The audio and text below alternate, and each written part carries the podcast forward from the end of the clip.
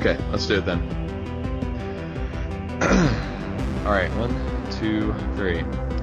Howdy, and welcome to Cast Protection Episode 9. We are finally back for the new year with a roundtable discussion of Season 1. My name is Jonathan Crites, and I am joined as always by Dave Atteberry Hello, friends. and Mr. Chris Tyler. Hello. And for tonight's episode, we are also joined by our capos from DeMonzo Core HQ, Chris Honeywell Hello. and Scott McGregor. Greetings. Thanks for having me. Yeah, thanks for coming on, guys. Yeah. Um, we've been planning for a, a while, and this just kind of got put on the back burner to do a kind of roundtable season one discussion episode, but we were more than happy to get a few other uh, friendly voices onto the show. So welcome. The only reason you guys had this podcast is because you beat me to it. Uh, actually, Quick, quick on the draw. yeah, because as soon as I saw their show, I was like, I want to do. I want to talk about this. Yeah, well, I'm glad you're on here. Then it's gonna be uh, it's gonna be good. Uh, I think we're gonna start off tonight basically with uh, just some overall thoughts about the season as a whole. You know, we really took it piece by piece in the in the normal episodes, but we're gonna do a, I guess this is a discussion of the show overall and kind of go from there. So, who wants to start uh, just with their thoughts about season one? I'll go. Okay. Let's hear it. Let's hear it. Um, yeah, I started watching this just because everybody was was was a talking about it, and uh, I loved it. Um, I wouldn't say it's the greatest thing ever made. I think it's it's a it's a wonderful thing. It's an odd contraption.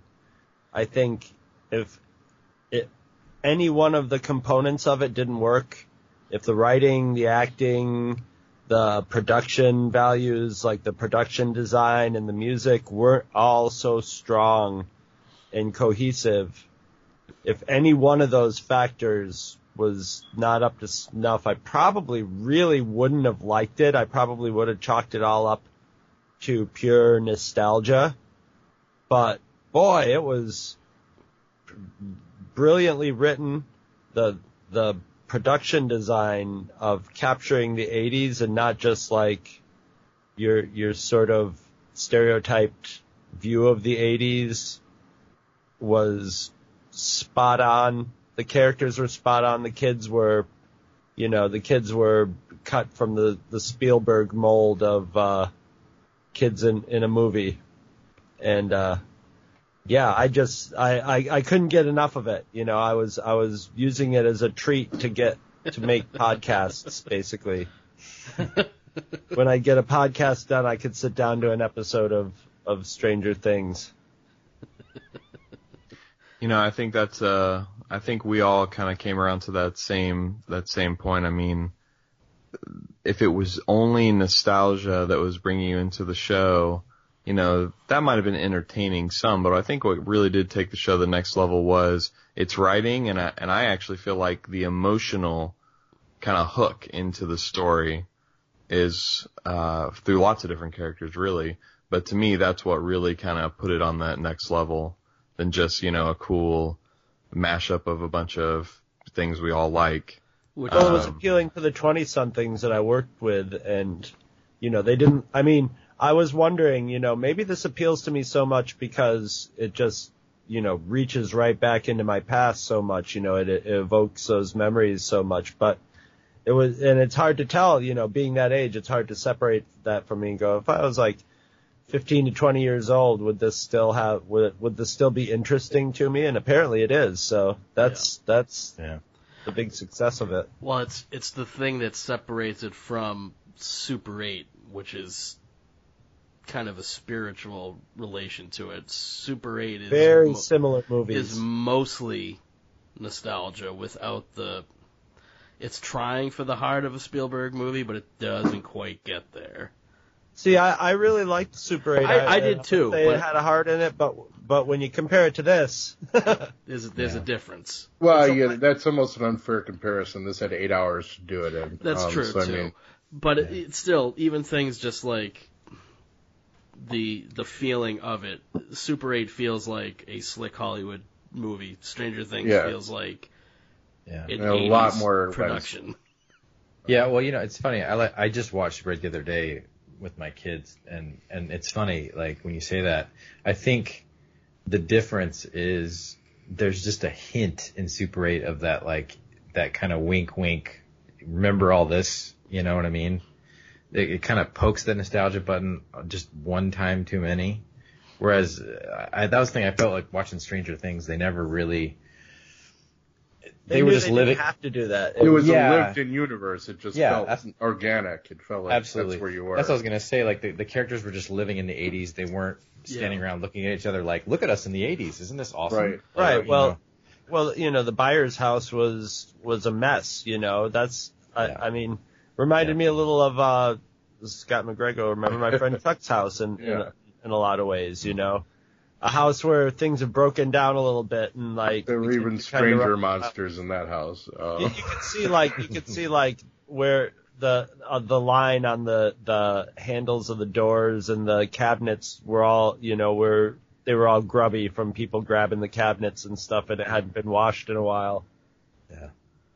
Well, the thing that grabbed me first uh, about this was just, and I, again, it's more of a subjective thing that wouldn't resonate as much with everyone. It's my age, it's where I'm from, because Hawkins, Indiana is like literally the town I grew up in. I mean, not in Indiana, but it's a clone of Black River, New York, where I grew up in. I mean, it's, you know, a little village in a big wooded area you know, lots of dark, mysterious places you can go, cool structures over on the island behind my house, you know. And these were my friends, and we'd go off on adventures like this with significantly less interdimensional Mili- monsters. but- Military base with yeah, secret big military happening base. right in the Oh, yeah. backyard. So, and all kinds of aircraft going over Yeah. all out. Yeah, oh no, we had top secret military shit Oh, going yeah. on in our backyard.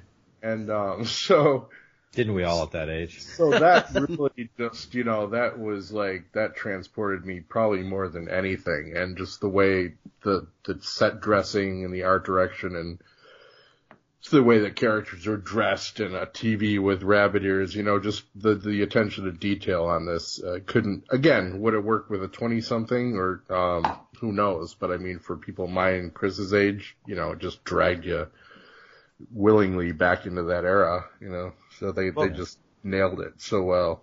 Yeah, and it's my my uh, housemate is uh is done set design work for like small movies and independent movies, and her first assignment was I think they filmed it. I think she had to go to New York City to film it, and it was about a young in the closet gay guy who meets Madonna at a goes to see Madonna because he idolizes her, and realizes that he probably shouldn't have a girlfriend type thing. But you know, she was designing the set for his bedroom, Right. and she was going to you know secondhand stores and getting stuff. And she was getting very frustrated because she would get stuff and the director would be like, I want one of these in here. And she was just like, this, this isn't, you know, that's something that you associate with the 80s, but it's not something this person would have in their bedroom, you know? Right. It's it's it's Yeah. but you know but they they were like no no we need to have this and this and by the end you know she ended up with something that looked like an MTV set you know and they were like perfect! You know this is perfect. And that's that's something that that Stranger Things really got right and it. So especially when you're dealing with like it's it seems the 60s the 70s and the 80s Mhm. it seems like those three generations really get, you know, just the sort of pop culture treatment a lot of times when they get portrayed in a movie. You know, everybody's groovy in the 60s. Everybody's groovy in the 70s too, though, actually, but different kind of groovy. They're, they're funky groovy in the I don't 70s. think one person uttered groovy or, you know, in this at all. Yeah, there Well, were uh, uh, the no, 80s. no, but they were going Nothing like, felt "Ah, forced." which way to the Yeah. beach?" Or you know, they weren't saying all the stupid '80s phrases and Yeah, stuff. nobody was watching MTV. Nobody was listening to Michael Jackson. The the, the Yep. 80s stuff was there, but it, you know it would have been easy to have like one of the kids wearing a you know a sparkly glove like Michael Jackson or something. You know, like it would have been easy to do that, Right. but And, and even the musical choices in this were not what you would consider not really. ortho- orthodox for something that's trying to be like a nostalgia show. And I think it's, it's very wise that they, they stayed away from a lot of what would be considered, I guess, the staple 80s songs that you would use in a movie. So, and they weren't all 80s songs. You know, No, were- there's some anachronisms in there, but the, everything they picked was tonally appropriate for the scenes that they put them in. Well, yeah, and I think, forgive me, what year was it that it took place in? 83. 83. Yeah. Yeah, so I mean, I mean, it was still early. I mean, it, you know, that time in the 80s was still, the 70s were still bleeding out, you know. The 80s is, the 80s, 80s that I think most people remember was still a couple years off, you know. Well, especially probably in a small town too, right? I mean, they're probably yeah. a little a little behind, a little lag compared They were to maybe still a in big the city or something. Yeah. Yeah, yeah. That's where like I grew up. Yeah, 83 and in my town was it was 1979 in any other city. Right. And you could see their houses were, were, were 80s, but they were still mired in the 70s. The And wallpaper, the telephones. Yep. the cars. Yeah. Yeah. The absolutely. school. I mean, yeah, that was like my, you know, even uh, a older version of my middle school, and uh, and the Dungeons and, the, and Dragons starting Mm. everything out was just perfect too. And that That's was the a, most realistic Dungeons and Dragons Yeah. game on on ever portrayed in a movie or TV. Usually Exactly. Dungeons and Dra- I wasn't really a Dungeons and Dragons player. I played a little when it first came out, and I thought it was neat. But it's always just this ridiculous, you know, version of it. Whenever you see it, uh, it's either like Yeah. you know the made-for-TV movies where they're everybody's falling, in, you know, into ritual sacrifice, or just a or just a like sort of exaggerated, caricatured version of it. This was no, like this pretty was much uh, Mike. Mike was Chuck Champagne as as a yes, uh, as a DM. I mean, yes, he, he was, and Chuck even had the big box of metal. You know, I've I've fought the the Ge- Demogorgon. I've used that that particular you know little statue little in pewter statue. campaigns. So it's like, whoa, yeah, flashback. That was one deficiency in my uh, ability to review this show properly. I'd say was that I've never uh, played Dungeons and Dragons or any Ask other game like that. Yeah. Our, our friend Chuck used to call himself Charles E. Demogorgon. Yeah, exactly. Wow. Yeah, There you go. yeah. So, yeah. except he would I, I say would it have in gone with the fireball too, Mike. You know. except you would say it in Linda Blair voice. Charles E. yes, you would. Yeah. Just that craziness. Nice. Now that's something. It's funny that uh the whole Dungeons and Dragons like motif, or I don't know what you would call it. it, it we never really discussed it in the overall, but I mean, do you think that all the kind of stuff related to their game that almost ended up being the actual events of the show in terms of the monster, in terms of him using the slingshot, like all these kind of things to me that almost tied into their campaign? Do you think it's because maybe like the monster or El or whatever, when all that was going on, kind of picked up on them doing all that and it, I don't know. I don't know what I'm trying to. I think Uh, you could actually definitely. I you're think you going. could all related somehow. You to, could know. definitely say that. That's how. I mean, that's how Stephen King would have written it. You know. Right. Yeah. I mean, that's Um, definitely how Stephen King True. would have written it. And it's the kind of thing where it could just be nods and winks for the second time you watch it through, and then you watch him play D and D and go like, "Oh, that's funny," you know. It, or you know, it could be a little, but I, I I prefer since they're messing with alternate realities and stuff, and and uh, you know, uh, she uh, um Ella is such a mystery that like you know that they they purposely left that open or you know it, it, they got to leave some if I don't know if they were planning on a second season when they did it. I'm sure they were thinking about it but you got to leave some of those things in there to to expound upon it you know Well, that's directly the the last part of the last episode is the their campaign finishes early. They kill the monster, and then they go, well, "What about the blah blah blah and the blah blah blah and the blah blah Yeah, blah?" yeah, yeah. So it's, I mean, is that's the is that the stuff that's going to be in Hints season for two? next season. Yeah, could be. I, I, I'm glad you said that though, that theory, because I like that because um, originally that was like one of my little nitpicks is that it almost felt a little too forced. Uh, Uh, but I yeah. like that theory that it could be, you know, them actually molding reality to a certain extent. Or like what I guess I was thinking, not as much they were, but El and Right. Eleven Oh, yeah, and what I the thought. monster and all that was happening simultaneously, you We're know, over at the lab yeah, was kind of a- right informing the events that were actually about to happen because she kind of, you know, just picked up on what they were doing for some reason. Mm. which they obviously could have made, you know, more clear if they had made the thing actually look more like the Demogorgon. Right. But they, I think that's ambiguous enough that that's, you know, who knows if it's intentional or not. But it, it's great that Well, that when- sparks that kind of debate.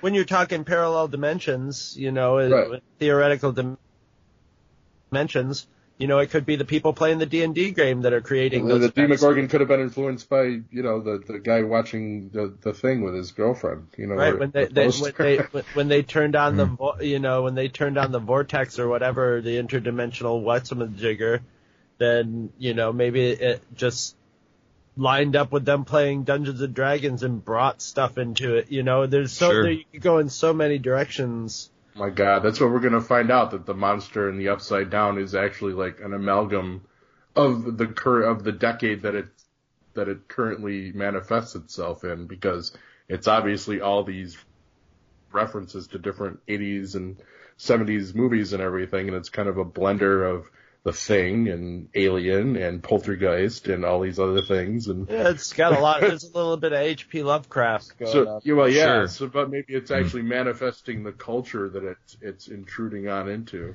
So it's like it then. Yeah, well, which is, I mean, there's been a lot of plenty of speculation that it's that it's El also. yeah, Well, that's that's what I don't think was ever. Obviously, I don't think that was 100% resolved in the end of season one. Is you know her relationship with the beast? Was it like her, you know, Creature from the subconscious id. or Yeah, like Yeah, or from- something like that. from- Exactly. I kind of took or it as it was presented in that you know that she just kind of When she them- broke the dimensional barrier, it allowed her yeah, to and make punched her contact way with it. into this world. Um, you know, she's basically, well, they used all kinds of different, you know, things. Well, and I mean, think she's doing remote viewing for them, and and eventually, you know, punched into something else by doing Right. that. So I think you could definitely take it that way that she just found this terrible thing on the other side. But I think I don't think it's 100% clear at the end, especially with the way she kind of defeats it, that it's not. I don't know. I definitely got a sense that it could be part of her somehow, or she is it as well, or I don't know. And Yeah. that goes back to the you know the very very first scene, or not first scene, but next to first scene when uh, and we talked about this briefly. I know in one of our episodes, you know they're arguing about the X Men comic they're going to win based on the race, which was about you know the Dark Phoenix story in X Men, which is this classic story. But I mean, it's like all her repressed emotions and feelings and everything else. Uh, yeah. If they're drawing comparisons with her and Jean Grey, that's not a good thing, Yeah. pretty much. No, Or But you, I- you see where I, I think there's I think there's some possibility there. I don't think I'd be disappointed if they didn't go that way, but I, I think there's room that that could be. Well, one of the things I thought, I, I thought when they first mentioned the uh, the X Men issue, that the uh, maybe the writers were actually being a little lazy or that they'd made a mistake because, and, and maybe I was looking for a more orthodox, you know, what a more mainstream writer would put into this script, and that I figured that they meant to reference 137, which was obviously the culmination of the the Dark Right. Phoenix Squadron. or No, they went uh, really saga. dirty. Uh, someone's been watching Rebels. And then I, I read the article. I don't know exactly what the issue was off the top of my head. I'm furiously. yeah, it's not quite. It was 134. 134, which was actually I, I saw an article explain how that was actually more relevant to the story, and it was very intentional that they picked that particular issue. Um, Well, isn't that the one? Well, I can't. I didn't see this article, but isn't that where they're in the Hellfire Club? Is that right? And then Jean's like being controlled by Mastermind or something. Like she's being, she's in almost like a dream state. Like he's got her in this dream world or something. Okay. I'm looking it up right now. Okay. Well, while you look that And up, I vaguely remember that episode. Issue. Yeah, Well, that's that's what what drives her to the dark side is that he, you know, seduces her in this whole fantasy world, and when she finds out it's not real, you know, things things go poorly. Yeah, it's the But, one um, she's uh, on the cover, and she's already in the Black Queen outfit. Okay. It's got the X Men fighting um, the Hellfire Club. So yeah. Well, so now we've had some uh, discussion on that, and that was good. Let's. uh I think we kind of touched on this already once, but a major strength of this, and it's been a strength of a lot of the Netflix shows, but I think was the cast. Um, did y'all have any particular standouts or favorites from the season? I didn't like Winona Ryder at first. I I just didn't, and I probably unfair. She's for my me to- standout. I was gonna say, I it's know funny I love her in that. it. She became Yeah. my standout, but at first I guess I'd never really seen her in A part super serious except maybe- role.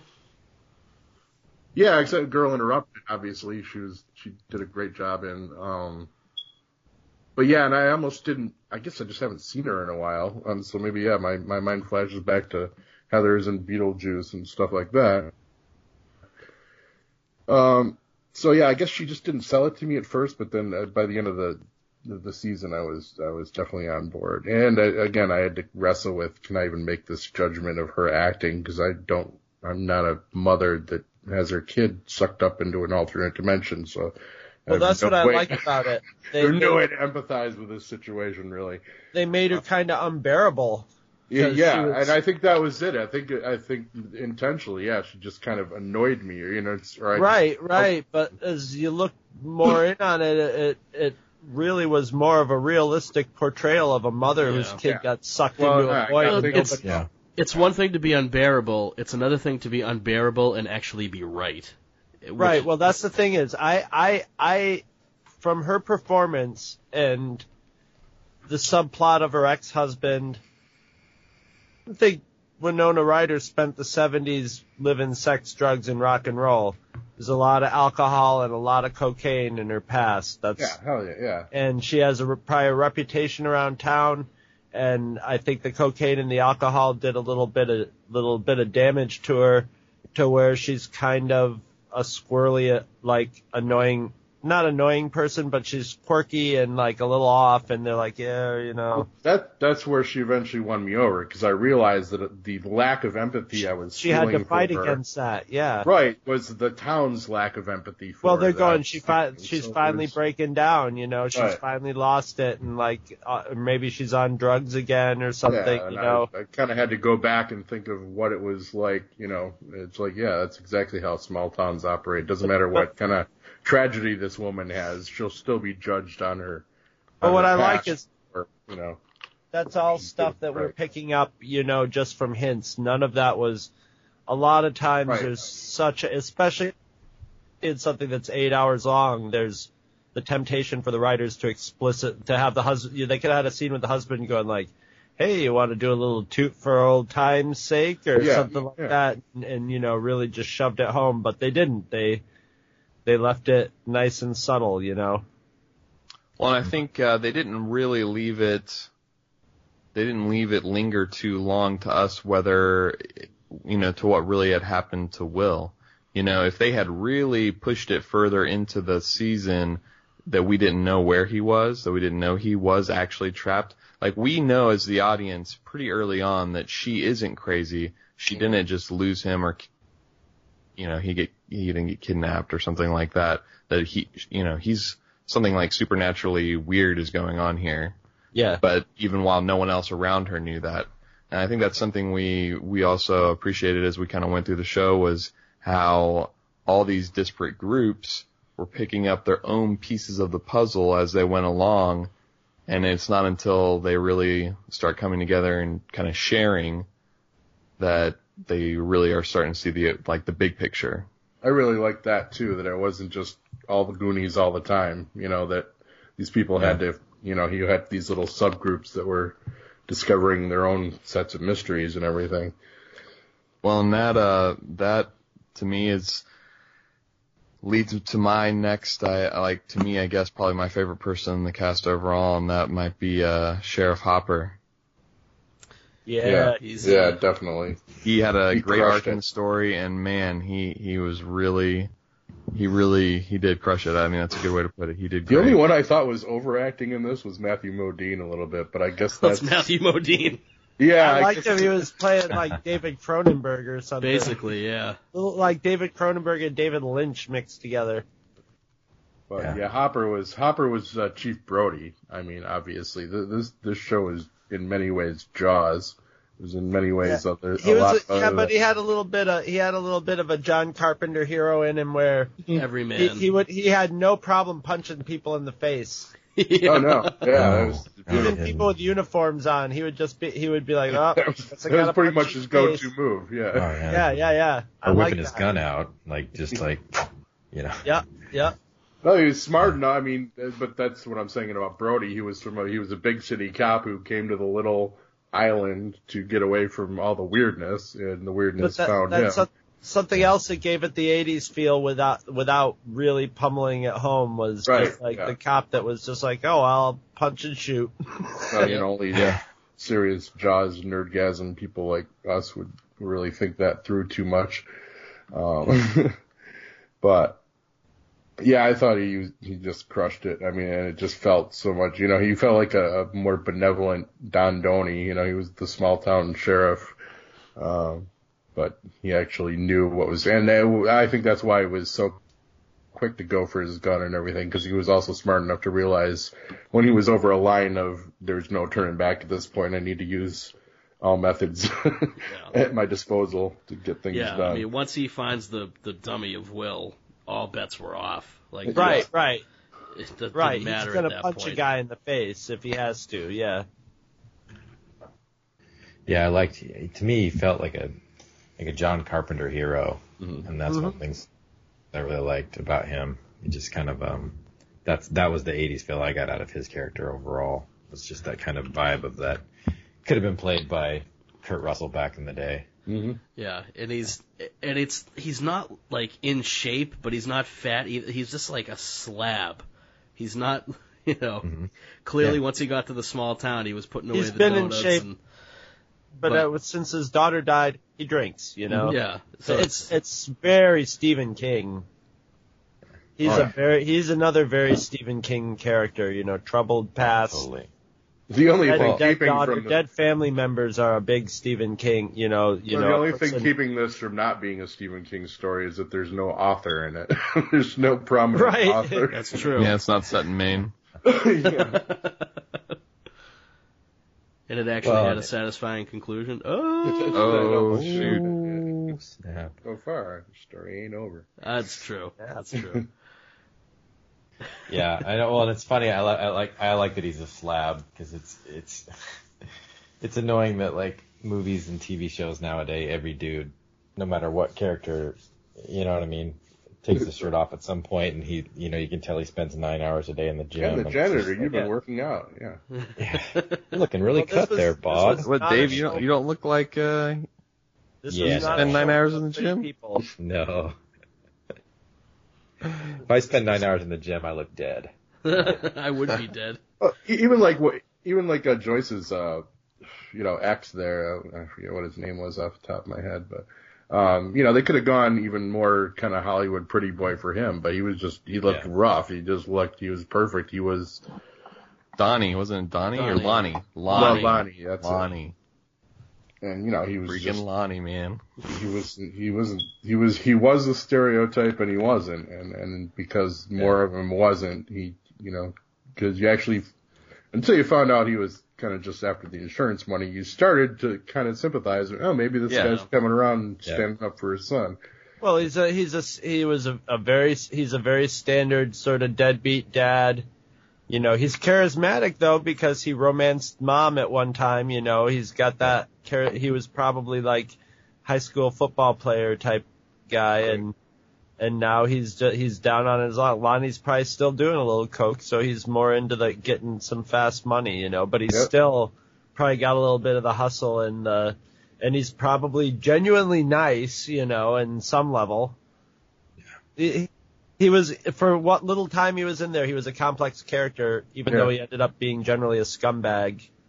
He wasn't a, a mustache twirling scumbag. right no, yeah. he was just a everyday scumbag. The, the only and, and I think that's smart writing as well, not to make him like an over the top villain, but you know, it's more true to life. I think that people have people can be nice and also be jerks and screw up in that kind of way.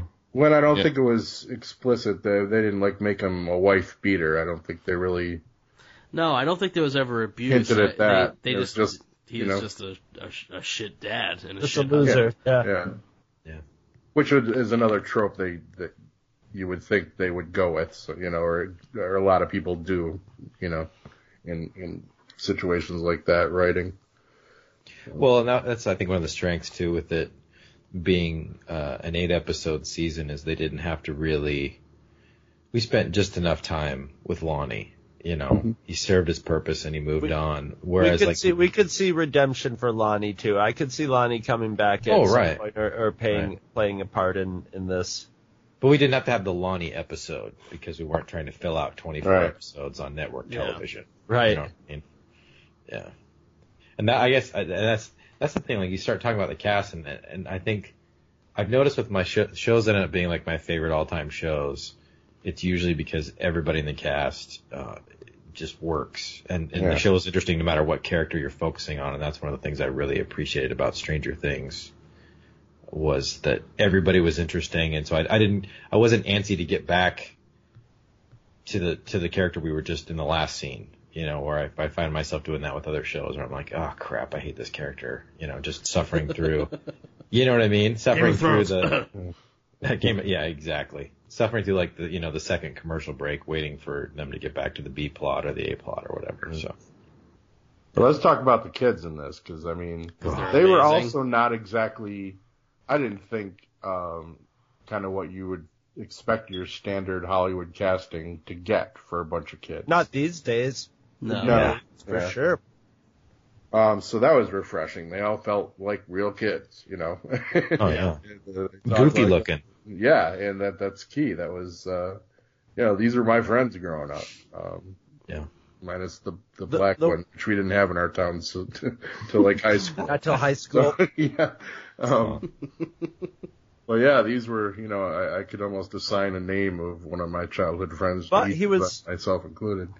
He reminded of me. He their interaction reminded me of like if if if Pat had moved into, you know, into into our town like in middle school or Yeah. you know on the yeah we would it would have been Yeah, he would have been sim- he would have been very similar. Yeah, because that's what we did with Pat anyway. He's like, well, you're you're the outcast here now, so you might as well join us other outcasts. You might as well come hang out with us. Yeah, exactly. We're the Well, I kind of, in my mind, I kind of think of, you know, Eleven on her own in terms of the characters of the cast. You know, Mike, Dustin, Lucas, and Will, the Fellowship, and then Yeah. uh, Nancy and Jonathan. And I guess I didn't put Steve in here. I probably should have put Steve in here too. Oh, Oh yeah, I Um, about Steve. Oh, Steve. Steve, who starts off as the typical '80s d bag and is completely changed by the end of it. Steps up with a bat at the end. Yeah. Yeah. Yeah.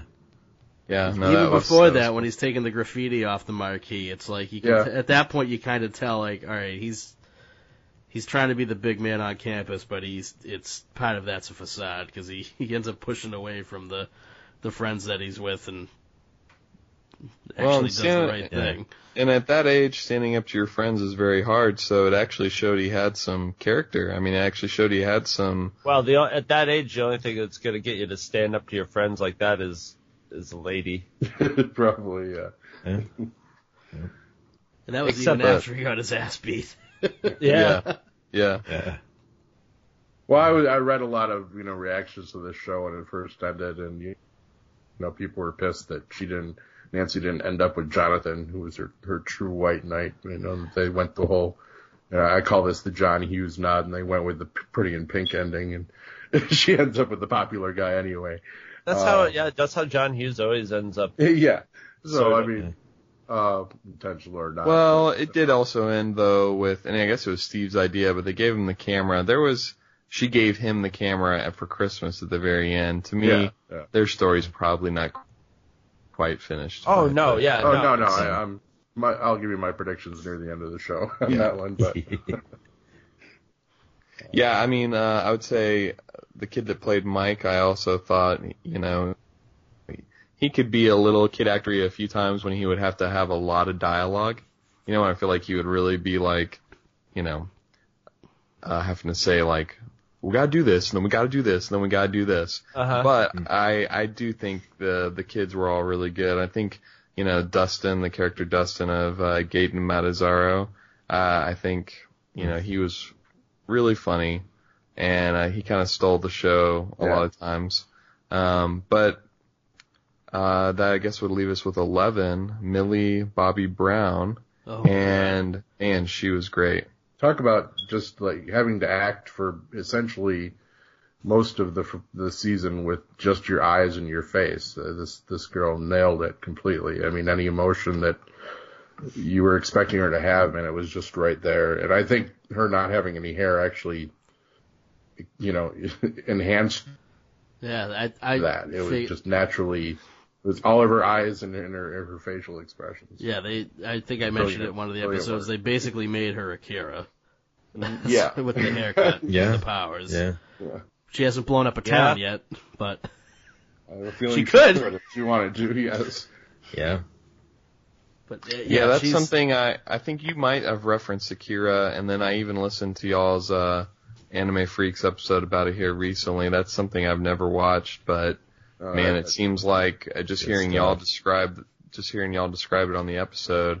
I'm That's like, what a lot of the reviews missed too. I think. I yeah, like I feel like they're definitely, at least just in your description on that episode of, you know, the overall story of the, the telepaths or whatever they're called, or the espers or whatever on, Yeah. on Akira that, uh, yeah, that's definitely playing into this. Yeah. Of course that, yeah, and that's funny. Some of the, you can tell some of the cultural and pop cultural references that are timely to the story, as in that the kids themselves would have been into, versus stuff that's even come after when this would have been, you know, and this was supposed to be 1983, stuff that came later in the 80s, but like have influenced it kind of Yeah. retroactively. You know what I mean? Like the, just the Aliens. Yeah. yeah, that's a big one I would say is Aliens for sure. Came out several years later than this, but I think definitely had Was a uh was slam. was Firestarter out by this point? yes, Yeah. Eighty-one, I think. The book Uh, definitely was. Fire yeah, the book Yeah. is one of his first books. I mean, I think it's like Yeah. maybe it's six I or seven like- book. Yeah. And Altered States was one I thought a lot of the reviews missed. Oh, and yeah. That was that was a little more obscure, I guess, for Yeah. 80s movies. Yeah, I'm not but It was one of my with that. favorites. That's a weird. Well, it was flick, all man. about a you know sensory deprivation tank basically changing you. So Yeah. body horror. Yeah, yeah, Yeah. and and drugs, and lots drugs. of drugs. Nice. So I I know we kind of I wouldn't say it was the focus for our show, but we did spend a lot of time talking about all the different references and allusions to either you know real kind of paranormal history with like MK Ultra and that kind of mm-hmm. thing, or also pop culture references. So does anyone have a kind of a I guess season one favorite reference or favorite nod to the 80s or something that The, the professor watching the thing with his with his side piece. Yeah. Trying to get Yeah, little- ex- yeah. Explaining the special effects like Yeah. a good nerd would do with his girlfriend, and probably not get any that night. Yeah. Um, there were Oh no, so he many, definitely got some that night. After Oh, you yeah, take the phone was- call from your students on a Saturday night to answer a science question for them, Oh yeah, that puts you yeah. square in the oh you're a nice guy camp. Yeah. Oh Let's yeah. do it. in. Um, especially in the mid, you know, early '80s. yeah, just so many. I mean, you just the list is as long as our arms. I mean, and, and that that can be a problem too going forward. Uh, It, it kind of just becomes a, a greatest hits album at, at one point. Um, but as I said, it all feels pretty Not organic. if they keep the writing good, yeah. Yeah, so I mean, I mean, it was obviously it was Firestarter through and through. I mean, it had a lot of it in it. Yeah. Carrie definitely, Goonies, E.T. Obviously, there was you know even some Halloween aspects. Um, the thing I I couldn't believe actually the people that were well, it was actually a younger crowd that didn't quite get the the thing references. They're like, well, that looks like, and they were referencing like, you know. I I think someone actually referenced Farscape Monster or something, and I'm like, no, Ah. No, Go- the Go back tulip further is- than that. That's Look at the, that mouth. That's the the creature coming out of the the dog at the beginning. Yeah, Yeah. exactly. I mean, it's uh, it's Yeah. just so spot on without being a complete replication. Um, Akira, obviously, that was you know jumped out at me. Just she brutally killed people in this with her powers. You know, it's Oh yeah. just totally. Well, and, and I think uh, the like we were talking about earlier, I think that lends into the idea that there might be more to her relationship with the the Demogorgon than we realize, just because she did uh, give them no quarter. Let's just say that. Yeah. Yeah. Well, I think that's what she was definitely being groomed, you know, by the MK Ultra guys for. Um, you know, she was Charlie McGee. She was not. They were going to use her as just a remote viewer. You know, once they realized she could move shit, you Yeah. know, with her mind and things. Um, you know. Well, yeah, well, because you know when she when she snapped and killed those killed those guys, and then Yeah. immediately after they were like, okay, we want you to try to kill this guy. Yeah, really they, far they away. she didn't you know? get discarded like one through ten. You know, they're like, "Oh, right, we're going to Yeah. develop this one a little longer." I think if I had to name one, I think my probably my favorite all, all over reference is probably just the whole uh, ET on the bike scene. you know? Yeah, Yeah, yeah. When- But they played when- with it in the best Yeah, way they- They possible. turned it up to eleven. Yeah. eleven. nice. Oh. uh, But yeah, no, I love I love that, and I kind of had that exact same moment, and but instead of making them fly, she made the van fly. And, right. uh, kind of subverted a little bit. yeah, I really dug that. That was cool. Yeah, that was good. Yeah, I liked. Uh, you know, I'm a I'm a Lord of the Lord of the Rings dork, and uh, hmm and there's quite a few Lord of the Rings references in here that were were pretty great. Yeah, Yeah. Yeah, I love them correcting. You know, Mirkwood from Lord of the Rings. It's from The Hobbit. You know. it's- Yeah, yeah. That's what friends would See, do. And, and that's Yeah. true. The, I, I do What think the do. interactions between the kids and, you know, that you kind of strike gold with this, I guess, and that the kids really must have all hit it off on the set and all their social media stuff makes it look like they're just absolutely having like the time of their lives. And so that, that kind of genuine, uh, rapport that young boys can have like that, I think really came through in the show too. At least among the, the, the young guys. Yeah. yeah, totally. And that's something uh, we talked about briefly as well. But um, did I see that the score for this show has been nominated for a Grammy? Is that right? Oh, let me- Anyone else see that? I I didn't. I didn't see that. That's interesting. Let me see if that's It was- that yes. hearsay. Uh, it was on December 10th, 2016. It was announced that both of the volumes were nominated individually for the Best Score Soundtrack category for the 2017 Grammys. There you go. It's interesting because some of the score is even like old, like it's old Tangerine Dream and stuff like that. I'm sure it's for the, just the original music that was composed. Right, right. Yeah. Yeah, I know, I, it, it's so good. Like I was listening to it um, yesterday. Well, I was just, actually, well, I was I was trying to I was at work and I was just playing it on my iPad, playing the show to try to do a rewatch, and so I, I couldn't actually really watch it so much, but just listen to it, and it's it makes me sick how good it is. Like I found Yeah. it almost a little unnerving or just like almost Yeah. out of it the first time I I watched it, and then I realized how probably intentional it was. Um, I mean, obviously, I love the the Carpenter esque Yeah. synth and all that, and uh, but it just seemed like occasionally they they throw some of the the really synthy stuff in almost randomly. It almost didn't fit in the scene it was in, and, and then I just kind of realized it's like that. This is kind of like an intentional B movie move, you know, Mhm. or at least that's the way I would have done it because it almost felt a little cobbled together without rhyme or reason, but that in itself, I think, was the rhyme and reason to it. Because that's how the old Eddie movies were. They were just like some of the some of the score was just Yeah. really almost annoying or very overt. In your and- face. Yeah. Yep. And you know, even in the quiet moments you'd have the ding ding ding ding ding ding, you know, and it's like Yeah. okay. Well, this is it's like it's like a, it's like Italian horror and giallo movie soundtracks through the lens of John Carpenter. You know. Mhm. Yeah. Well, you know, it's it's funny too because it's like uh, the last couple of years, every time I, I I'll read about a, a video game or a movie, then they talk about oh, it's got kind of an '80s synth score, and I'll go and listen to it, and I'll be like, yeah, it's got synth in it, but it doesn't sound very Yeah. '80s. You know what I mean? And and it's funny how like this one, I- it just it.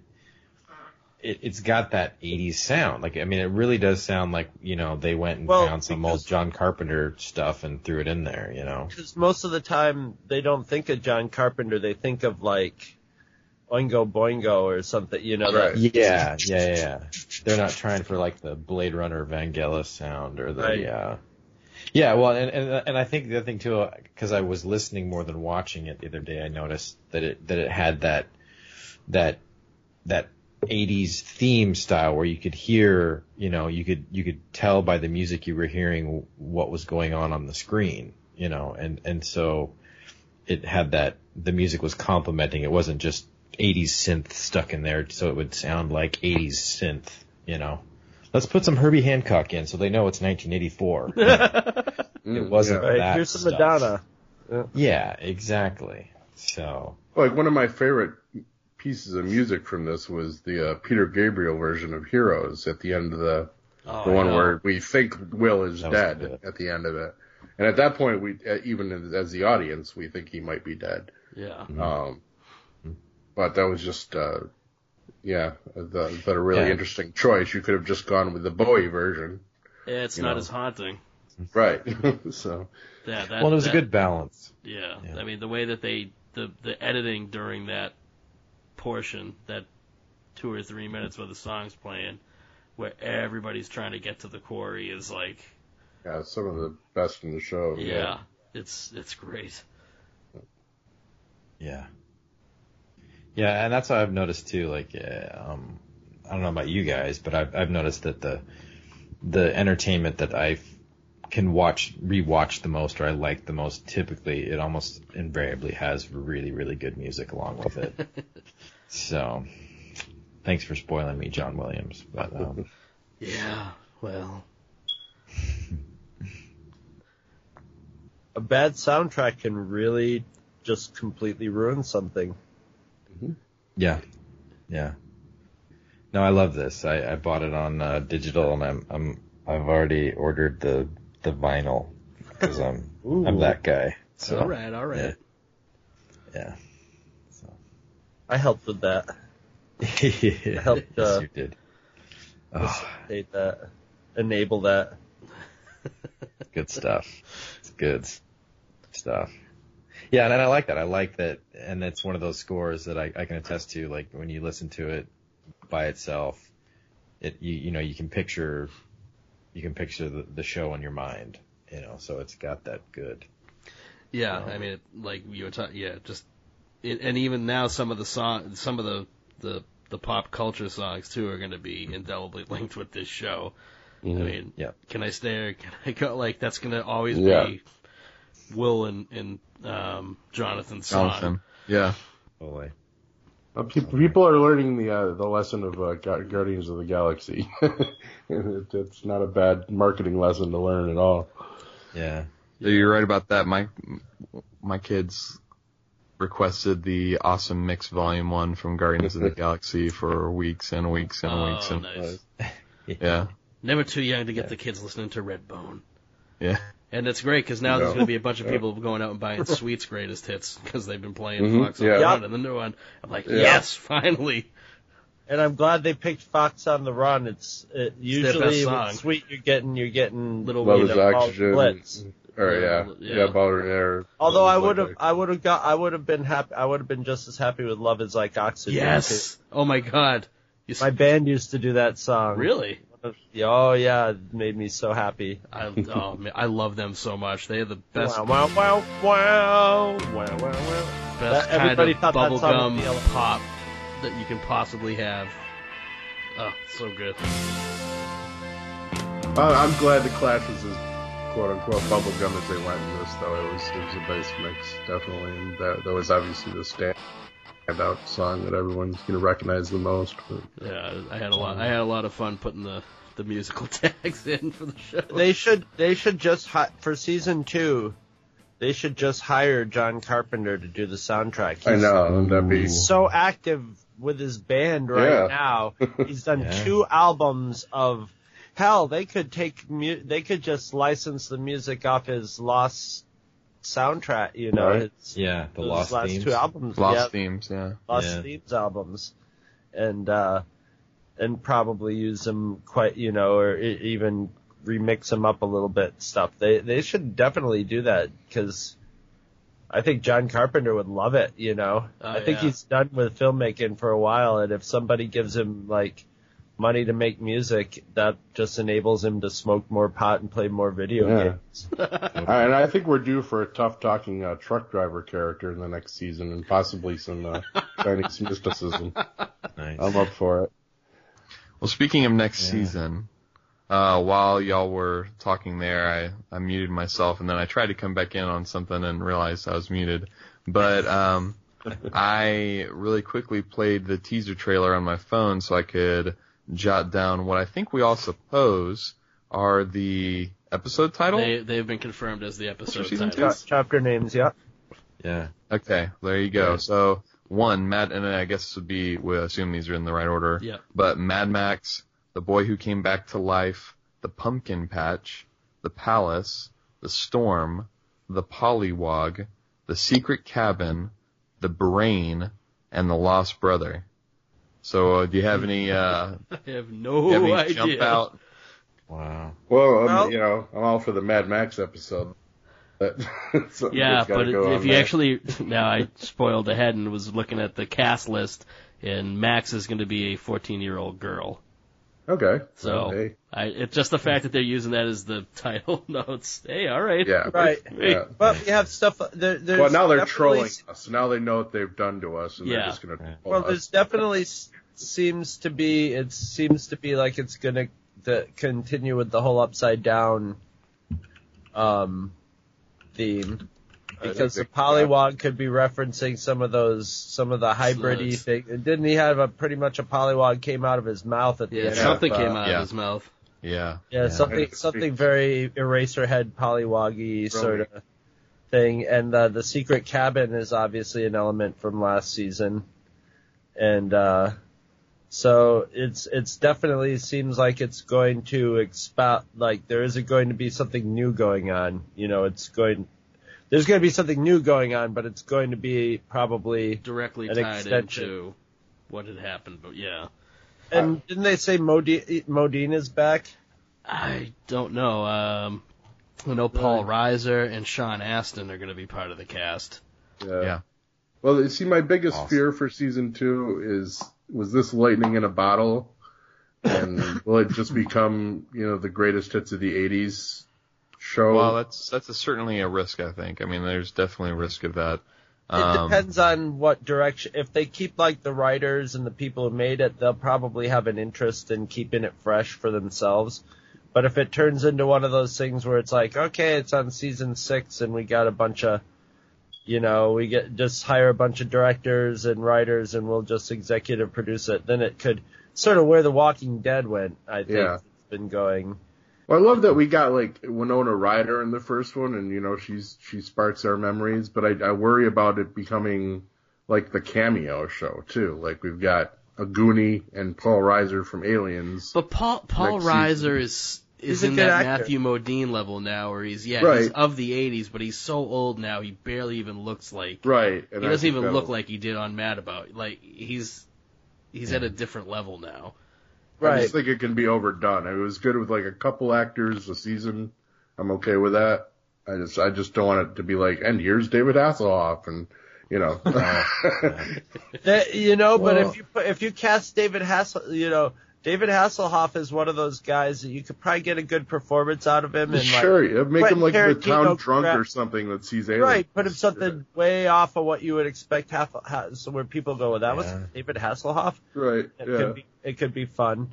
I hope what they do is they go out and more like I, it was originally the show was going to be called Montauk, and that's Ooh. one of my favorite conspiracy theory Ooh, yeah. things. Wow, I didn't know So that. so when I, when I was watching this, I you know immediately I'm a big fan of MK Ultra and Yeah. Montauk and stuff like that. So I started picking up the the conspiracy theory elements of this show like right away, and and and then I found out they originally were calling it Montauk, which adds a whole new dimension to El.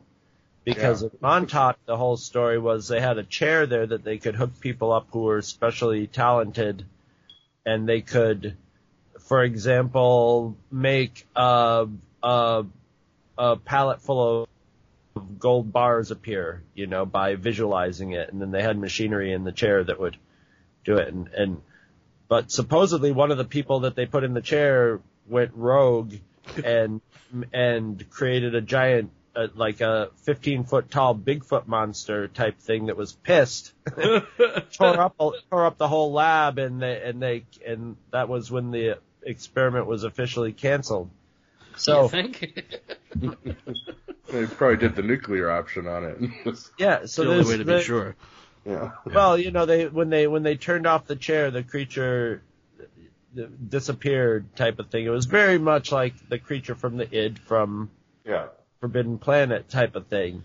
So if they go in that, I, if they start culling from that direction, then there was a whole other sub conspiracy plot that was even wilder of this other group of people who were doing the same experiments as Montauk, except they were more on the like Montauk was being run by ex um, Nazis and had a lot to do with with child torture, especially young Mm. boys, like sexual molestation and Ew. stuff.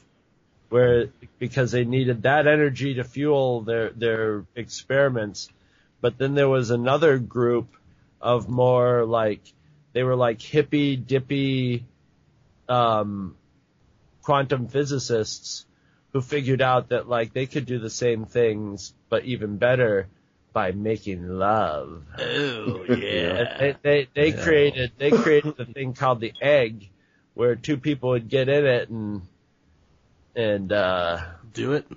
get funky, and they could actually take this pilot this egg to other dimensions, and that they had actually found another, you know, whether it was Earth or whatever on another dimension, but one that would just had the ruins of an ancient civilization and no people on it, and they were like, "Screw it, we're living here." So they all buggered off to there at the same time the Montauk people were, and Montauk was all tied into like the Philadelphia experiment and time that plot in travel and all that stuff. So they have a lot of Hmm. possibilities, yeah. and you know, and and really, and I if, don't know if we'll get to the sex planet, but and if these guys are sort of right, it's right, not until the kids grow up a bit. right. Unless we really want Well, I don't know. Remember the it? It archive. uh, Yeah, I was about to say, there's always the it. it thing. Mhm. Uh, I don't think but, we need to um, see that. you know that's that's if they go in the conspiracy some of the some of the darker but they have a there's and you know i mean matthew modine's whole that whole government agency is sort sort of like stephen king's like the shop or something like that you know so now that they're involved you could have all sorts of fun stuff happening Yeah. Uh, hopefully they're gonna address the why no one's freaked out that Will's back from the fucking ground thing. well, one of the episode titles is "The Boy Who Lived." Yeah, Of so Boy Who Came Back to Life. Little So- flashback thing. Um, I- It's going to have to that. be addressed, Yeah, and it, I mean somehow. yeah you could get away Yeah. with one of those something like that in the pre-internet days I mean, he would always Isn't be yeah. the weirdo in town, but people He was would- already the weirdo yeah, but uh, in the, town. the whole Well, town and that was- up for his burial, though. Yeah, right, well, right. But there would we- be people be that uh, they'd be like, "I was there, and I swear to it." well, you know, blah blah blah. You know, you can't always believe what you, s- you know. I mean, you could. To- I mean, and, and the the fact of the matter is, he's alive. Yeah. So when the bottom line comes, he he didn't he didn't die. well, there would because have to be some sort is. of massive cover up or Well, I mean, just look at the destruction at the high school from the, Right. the kind of final battle. There were, it, it's implicit, I think, that there was some sort of Something's cover up. weird, but life goes on and in little towns and stuff like that, and it becomes part of the lore of the the the town. You know. Well, and it could even be a situation where it's like, you know, uh, when people see what was really going on and get enough of the story that they're like, well, we're not going to ask too many questions because we want, we're just glad he's back and we want him to be Right. safe because he's one of ours or something like that. he becomes and then and then it'll be like in our town there was Donnie Dewart and he was in he was ob- like now obviously he was probably autistic right. Yeah. on some level on some somewhere in the spectrum but and you know he had uh, like really obsessive compulsive actions and he was like border borderline no like people picked on him a little bit but he would like kind of weirded people out so he didn't really get picked on as much as like a lot of other kids you would think would have Right. and, and he would like run down the hall with his books clasped and he had to step on all the little gold discs that were on the f- floor and if someone was standing on him he'd wait patiently off to the side and then when they moved off he would whip in there and just like ding hit it with his foot and and run down the hallway. And like all through school, you know, you'd hear people, everybody had different theories about what, like, I heard one story that he opened up the door to his car and fell out the car door and was hanging by the, his safety belt and his head was dragging. And I heard that his parents just used to leave him alone in the house with the TV running all the time and, you know, that, that sort of thing. Yeah. And that's just what they'll talk. The, the thing about him is he came back, but he's not like a pod person or something. So people in the town are going to be like, well, you know, Uh, I know you guys probably covered it on your last episode of the regular show, which I haven't gotten to listen to yet, but I, I want to hear everyone's theory on what Hopper's deal with the uh, the lab is. Um, Uh, it's got to be part of the cover up, I would think. I mean, I, I think it's it's got to be more than just he's everybody promises to stay uh, quiet because that that's kind of the one thing I, I almost didn't believe. he's about go- well, he's going to have to be in their back pocket if they need somebody to disappear or something to get covered Right. up. He's the sheriff. The, the sheriff. right, right. So he's going to uh, be able to do that. Is Hopper a, a secret hitman now? I wonder or something. Well, he, that he probably even- isn't, but he uh, they may try to maneuver him into being something like that. You know, Well, and that was something even in the end when he's making a deal, you know, to trade Eleven for Will, basically. You know, I, I know we kind of discussed that. Well, that was a suicide mission for him, anyways. They made the deal because he, they knew he wasn't gonna be able to get back out with Will and all that and the other. But I mean, he had every intention of going in there and coming back. And whether or not he just trusted Eleven and them to, you know, be able to take care of themselves, or if he was really being you know, like very mercenary in terms of, you know, trading him for her. mm-hmm. You know, like that's, I think that's a part of his character, I guess is what I'm trying to get at, that he, he does have, uh, I don't want to say a mean streak, but maybe just a very like extremely pragmatic streak. Right. yes, He is pragmatic, but I don't think he would do anything that would harm a child. Yeah. Especially once you get his flashbacks. No, yeah, that's that. yeah. I don't think that's yeah. in his character, especially with her. You know, he had a daughter. He might get himself in the position up to where he might have to harm a child or. Or if he has to harm one to save another that he, you know, Right, has but, connection but to. when it comes to that moment, that's when he's going to have one of those character moments of like, what am I doing? You know? Yeah. But I could see him getting up to where he thinks he might be able to do it or something. But yeah. Well, I'm sure that'll be a, probably a big theme in season two is the redemption of of Hopper. You know, at least for within his own mind. You know, trying to redeem himself. So I heard some rumors floating that people thought maybe the the lab had done something to his child too. No, I think that poor girl just. I don't got know. I don't think it really leads to that at all. Yeah, I don't. I don't really think it leads to that at all. I, it- that would take away from it. Uh, sometimes Yeah. something in your life affects you because of your previous experience. It doesn't need to be tied into the overarching. yeah, I'm hoping they avoid that. Yeah. They said that was just like, kind of like a fan rumor. Uh, I'm wondering when they did this season if they were planning on it being one and done or if they ha- had plans. I'm sure you got to go into it thinking that, um, but you still always leave. You leave know. the seeds. I'm, a I'm little- sort of hoping that they did have plans for a second season. That might that may means that when they did the first season, they plant right. They planted seeds for I the second. think season. I think they had a hope, Off so that's why you would pepper those things in. yeah, Netflix really ambitious with all their shows they're putting out, and there's a shit ton of them. I mean, they're they always lock them in pretty early for, you know, at, least they they call the ball like as soon as they start getting numbers in. You know, what Yeah. I mean, as soon as Whatever like Luke is. Cage broke the internet, they're like season two. Yep. Yeah. Um, Well, it's interesting. I mean, yeah, I think you know this this first season obviously it, it kept its references and its world pretty closely tied to those early '80s, and um, I was poking around on the internet just to see if they if there's any talk of where they they they're gonna go in the next one and.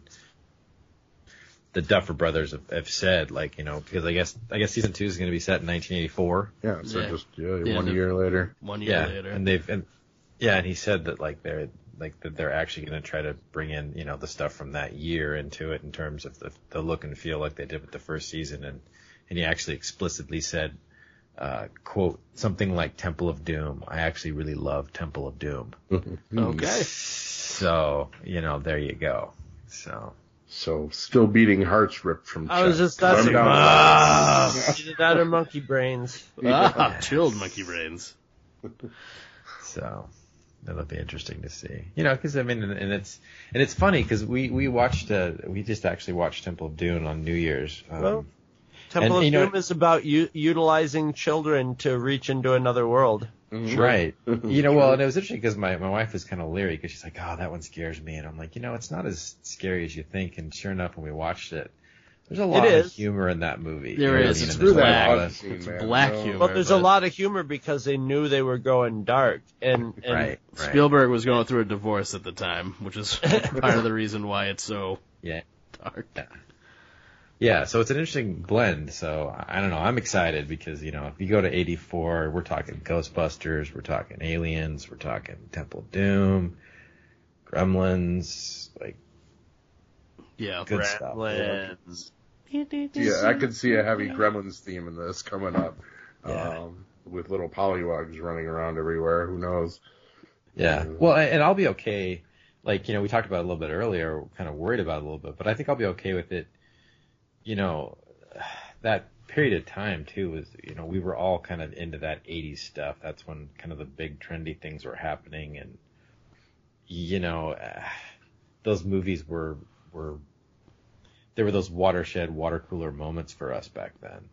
You know, Mhm. um, because we didn't have as much crap to watch. We didn't have Netflix and YouTube and podcasts and video games and all that other stuff. You know, Yeah. I don't know. It'll be interesting to see. It'll be interesting to see. I I, I can't wait. I'm really really excited. I, I it's funny because I literally, um, every year I watch less and less television.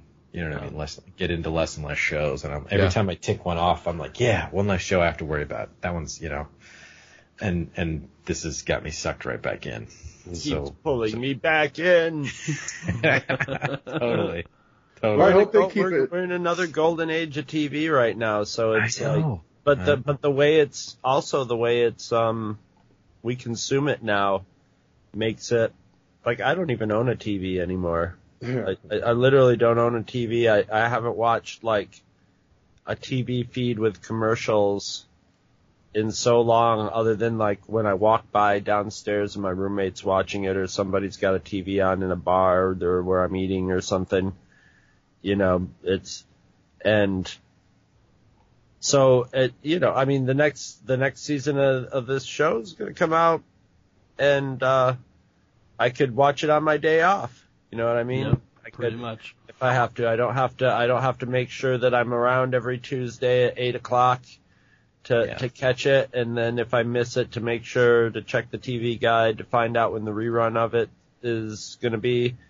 Yeah. And so you can have a bunch of TV shows that you follow and fit them into your schedule, and it sounds awful, but like kind of get them out of the way when you when you know you can find yourself like going like yeah there's nothing to watch right now. There's always Yeah. something to watch if you want to watch something, but you know, you you you be be like, okay, I just I just got a whole season of whatever out right Right now. done. I know, and it's funny. I, I, I don't know what you guys think. Like, I, I'm kind of torn because I think the last show that I really got into like that was, was Lost. Like, mm-hmm. you know what I mean?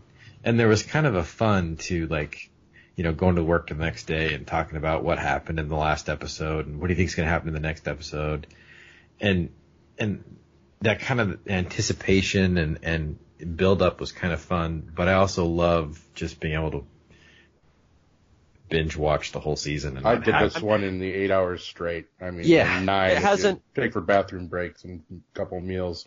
Right, I mean- right, right. like I have it. I have like when I'm at work, people will be like, you, "Well, you got you got like stuff still like Game of Thrones, where it's Right. week by week, and everybody's like, "Hey, did you see Game of Thrones this week?" But there's still a lot of like, "Hey, did you? How far are you in Daredevil? I'm up to episode Right, six. Oh, is that the one where this happened? Yeah, okay. And then you know when when to talk up to, you know, and stuff like that. So it's it's not stopping. You know that interaction Right, right. of people with it. It's just changing the way it is, which Yeah. it's just the nature of media changing, you know. Well, I need to discipline myself because I, I I did enjoy it better the second time around where I like I would watch an episode every night with dinner basically. You know, so instead of eight hours straight, it was eight days straight, I guess. but Oh, Oh it's- yeah. It's Well, we gonna could, get it's gonna get eight episodes of Two True Freaks podcast produced when it comes out when season two comes out. That's for Absolutely. sure. Nine episodes. you Oh yeah. uh, I was about to say I think it's nine. I just counted. Yeah. but I, I do find when I binge watch too much at once, like all the, the details start to kind of run together a little bit. Sure. They do. They do. Harder to really catch things. Um, Well, that's no, yeah, of- I like I like to space it out, but then you know I like also having the option of like. I've- I, I do this with I like Daredevil is like my like okay I'm gonna watch an episode of Daredevil with dinner every day yeah. yeah. But sometimes if I got the night free and like the end of the Yeah. episode was especially cliffhangery, Yeah. Yeah. I'll, I'll like I like having the option of going like, hey, I'll just go ahead and watch the next Yeah, episode. then I, then I find myself at four hour. in the morning and nodding out through half of it. Right, right, yeah. Well, you know, it's it's funny because it's like I love I love movies. Like movies are my thing, and it's funny. Like I always have the same feeling when I get done with a really good movie. I'm like, I want to watch another movie. Yep. You know, like, and so at least with a show like this, you know, it's great when you're there and you're like only on episode two, and you're like, yeah, I can just go right in and watch another one. You I was getting bummed again when I was at like episode six in this, and I'm like, oh, it's almost over again. I can watch anytime And how, how spoiled is that? You've watched like at that point you've watched three movies. If it was like if it was like Yeah. Hollywood, you would have waited six years to Oh. see all those movies to Oh, come it's- out. You know. I just Right. like living in that world so much. I don't. You Yeah. know, if I can start it over again, I don't want it to to end. Well, it's it's great. I mean, that's that's the thing. Like, that's the great part about this this golden age we're living in is that, you know, everybody's finally embraced the idea of this long form storytelling, whether it's in your seasonal shows or whether it's just like, okay, we're gonna start making the cinematic movie universe and we're just gonna keep going until they tell us to stop. You Right. know, and and it's great. You can kind of get that. You know that story that keeps going, and there's more and more of it, and uh, I don't know. I love it. I love it. Speaking of speaking of cinematic universes, uh, the girl who plays Barb is it wants to play Squirrel Girl if Marvel ever gets around to it. She's Oh, that's right. Yeah, we haven't even talked about poor Barb. And Justice for Barb hashtag. It's the hashtag for season two. Chris probably knows this girl because I think he was Ann Herger, no uh, Margaret Ferguson. Margaret Ferguson, and Ann Herger both look like Barb, Anne, Her- yeah. Anne Herger had the same, same like red hair and glasses and the, the that that school. Well, they both dressed in Yeah, that Margaret school totally marm. did. Yeah, she was my ninth grade girlfriend, man. So that was just like I dated this girl. But they were both they were both they were both redheads, red freckly. Margaret had nicer boobs, as far as I could tell from what Barb was. Like. Herger had had nice, but they were both they were both built the the, the same way. time. They were probably the first one of the. And the, and those were the clothes for girls that size were looked like Little House on the Prairie school Right. Outfits.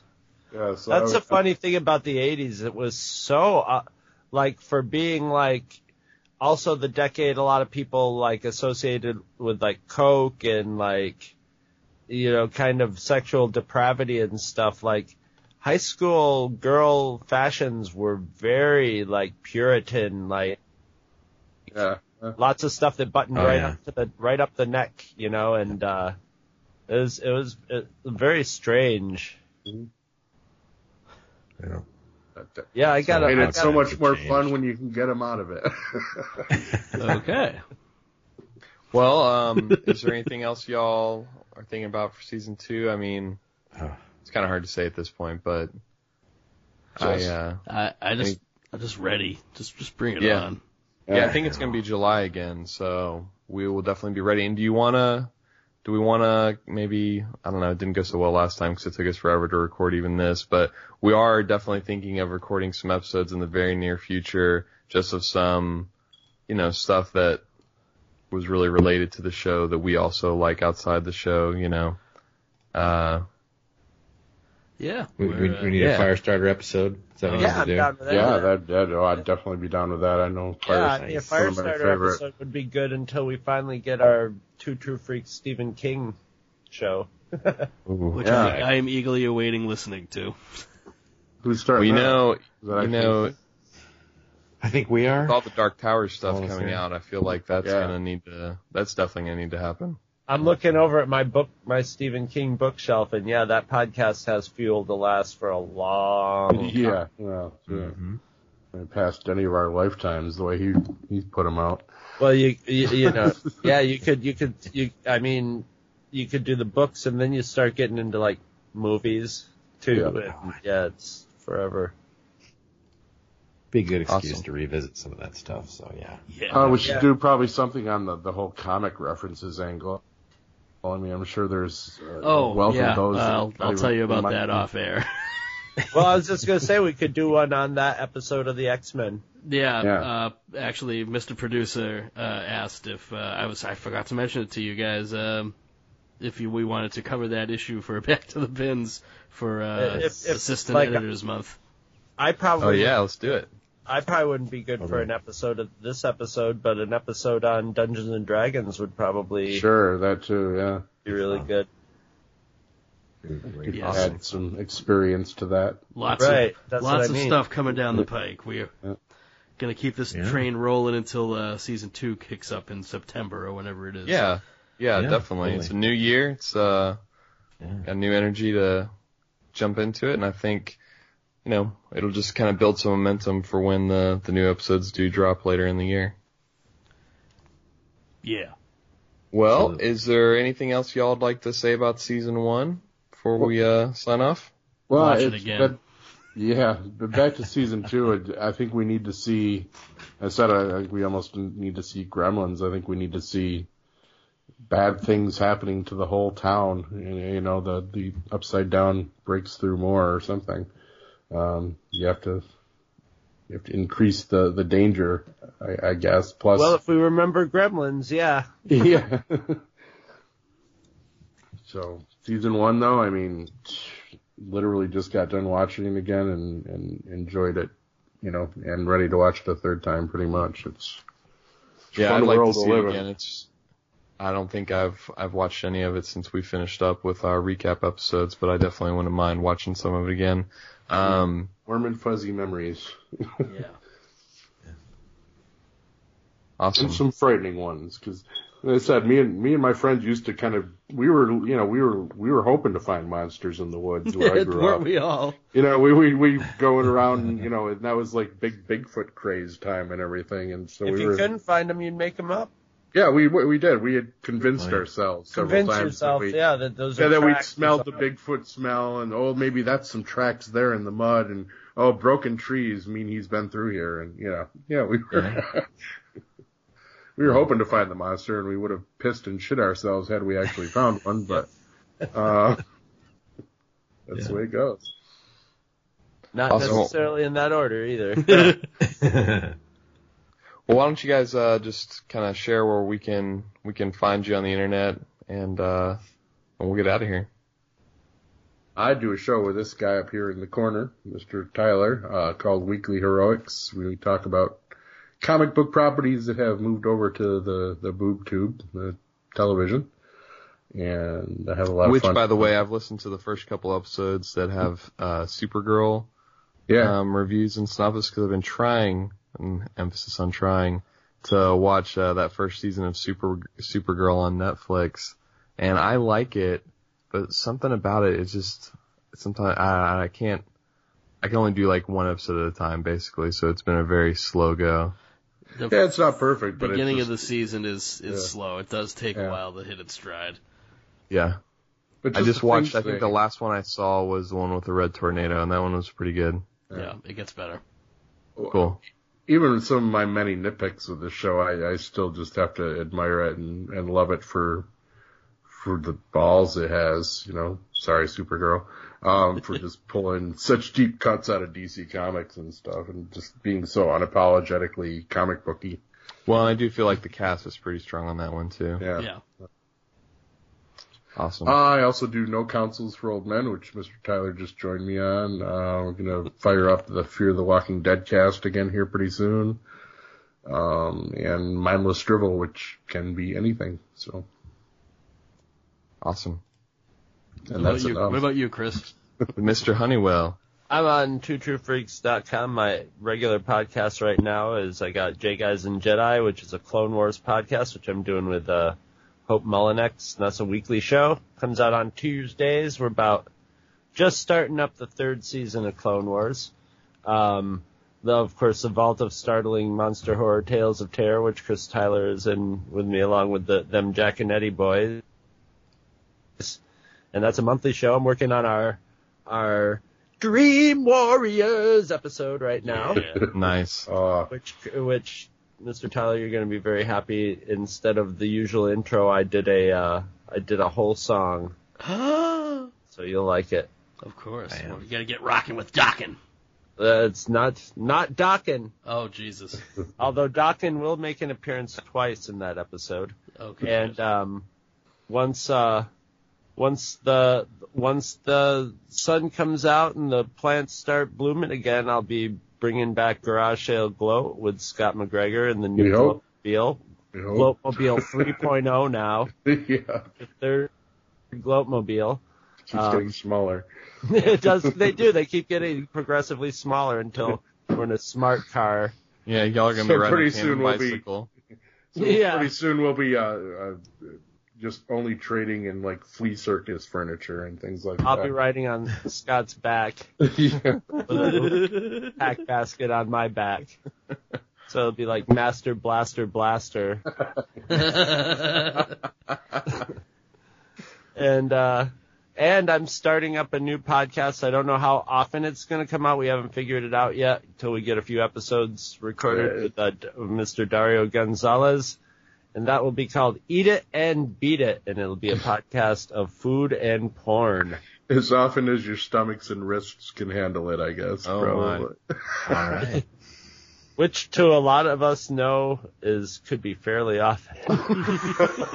could be an hourly show. The show comes out on the hour.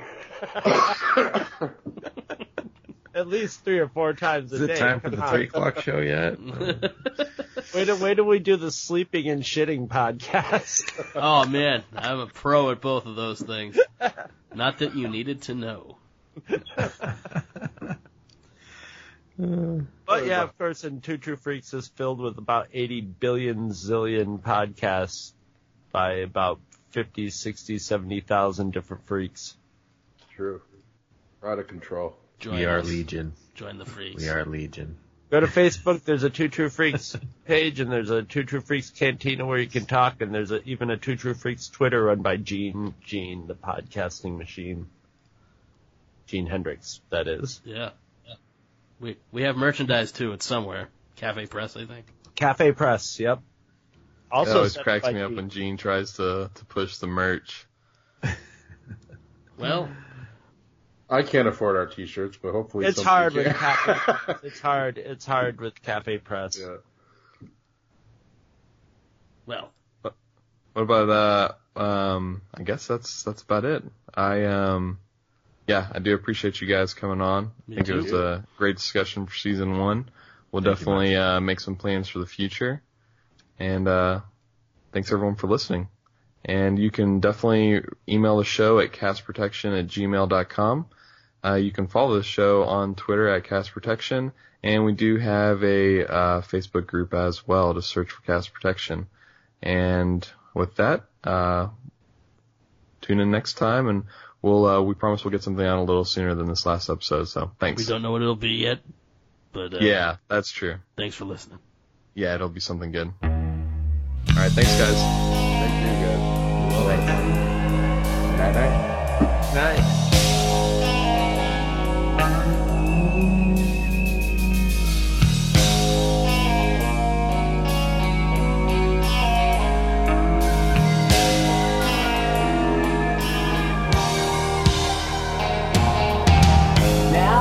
lights are gone, things are just too empty, yeah. The rats are not my brains again. And if I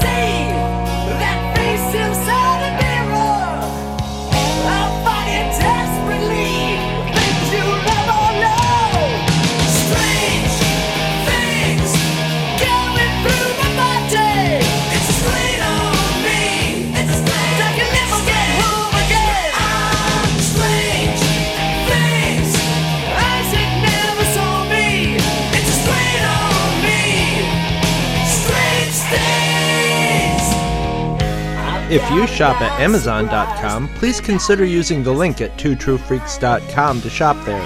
If you use this link to go to Amazon and then you shop, Two True Freaks gets a little cut of what you buy and it doesn't cost you anything extra. So you get to shop as usual and help out the Two True Freaks at the same time.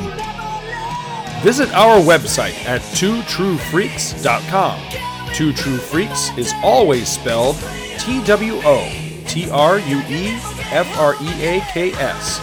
You can email Two True Freaks directly at twotruefreaks at gmail.com. Two True Freaks and all of its excellent affiliates are available on iTunes, and you can choose to subscribe to either the entire network if you wish, or pick whichever individual shows you want to follow. We have so many shows to choose from, there's just bound to be one that appeals to your particular fandom. Just search Two True Freaks with an exclamation mark at the end, space, and the number two. You can find Two True Freaks on Facebook. Just search for Two True Freaks. If you ever leave your house and you actually have friends, why don't you tell them about Two True Freaks? If you've enjoyed our show, please won't you take a moment to rate us on iTunes? That helps others find the show too. Thanks for listening. And join us every Monday for new episodes of Two True Freaks.